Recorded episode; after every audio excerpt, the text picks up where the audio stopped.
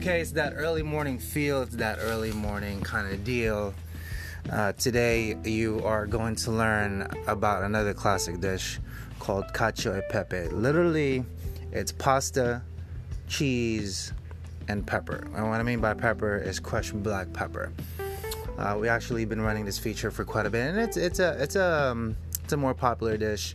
Uh, in, a, in an Italian aspect, it's kind of their go-to. It's such a simple kind of thing. It's almost like rice and chicken. At least for them, it's a similar kind of feel. It, it's something it's something so common, but can be done so well, and you just need a few ingredients.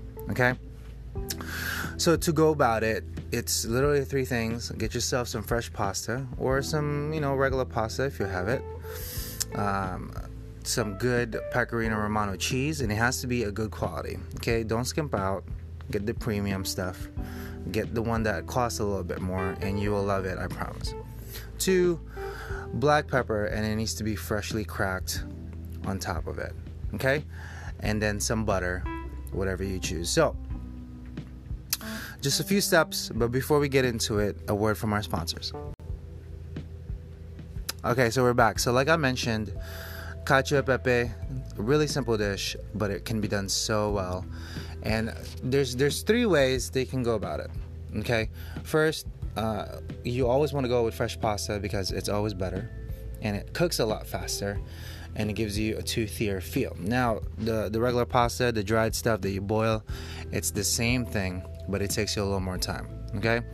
So here's how we prepare it in our restaurant. In a pan, preferably a non-stick one because we're gonna do a couple of tricks. Okay? And on a non-stick pan, and this is probably one of the only times I'll, I'll bust this out. You want to take, I don't know, maybe a half a cup of the grated uh, pecorino romano and put it into the pan with just a little bit of oil. Let it do its thing okay it's gonna crisp up so what essentially we're gonna do is we're gonna we're gonna make a bowl out of this pasta okay so on low on low medium to low heat just let the cheese melt and congeal and do its thing and put together. One maybe like after three or four minutes or so you should see it browning. Don't flip it. You're gonna take uh, a spoon preferably a, a wooden spoon. Put it right into the top or like stick it into the top and it should pick up with the spoon transfer that spoon into the back of a bowl so if you have like a like a cereal bowl flip it upside down stick that cheese right onto on top of it take away the spoon and then let it mold onto the bowl so it's to become itself essentially essentially a bowl once that dries out after like about five or six minutes or so you then have a cheese bowl like literally a cheese bowl. It's a bowl of cheese. You then you will cook your pasta. Uh, if it's fresh, it takes about a couple minutes. Once it comes out, and here's the important part: you don't want to cook it fully. You want to give it just about 30 seconds under. You're then gonna take that into the pan, into another pan or in the same uh, nonstick pan. You're gonna take maybe three tablespoons of butter. So I'm talking about a half a pound of pasta.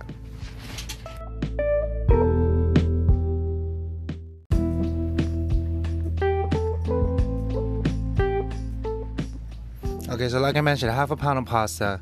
You're then gonna put um, maybe three tablespoons of butter. Let that all do its thing. You're then gonna add uh, maybe a half a teaspoon of freshly cracked pepper into it, or your so desired um, pepperiness. Once that's all together, you're then gonna take the remainder of your shaved romano so you should have another half a cup or so, or more. It just depends how much uh, cheese you've grated. Then you're gonna combine it all together, and it's gonna do its thing. You, if you need a little bit liquid to kind of to kind of cut it through, take the pasta water. The, it's already been boiled into. Just keep on adding it until the desired wetness, so it kind of congeals a little better. Then, once you're all ready, take your fork or take a serving spoon. You want to twist the pasta into itself all the way through. And then you're going to take that pasta and remove it and put it into the cheese bowl that we made prior into a dish. And then top it with just a tad more of the cheese and a little, a little, just just so for in top sake, uh, cracked pepper, and then just a little parsley, at least for here, uh, so it gives it a little green and gives you a good day. And that's it. Cacio e pepe here at our restaurant. Hopefully you guys like it. It's literally four ingredients or three ingredients. And it's a good day all together. Yeah? Let me know how it goes. Um, tag me into it onto our post. It, it should be flawless. It should you should not mess this up. Okay? If you do, you need some help. Okay? It's really not that hard. So let me know. Have a good day.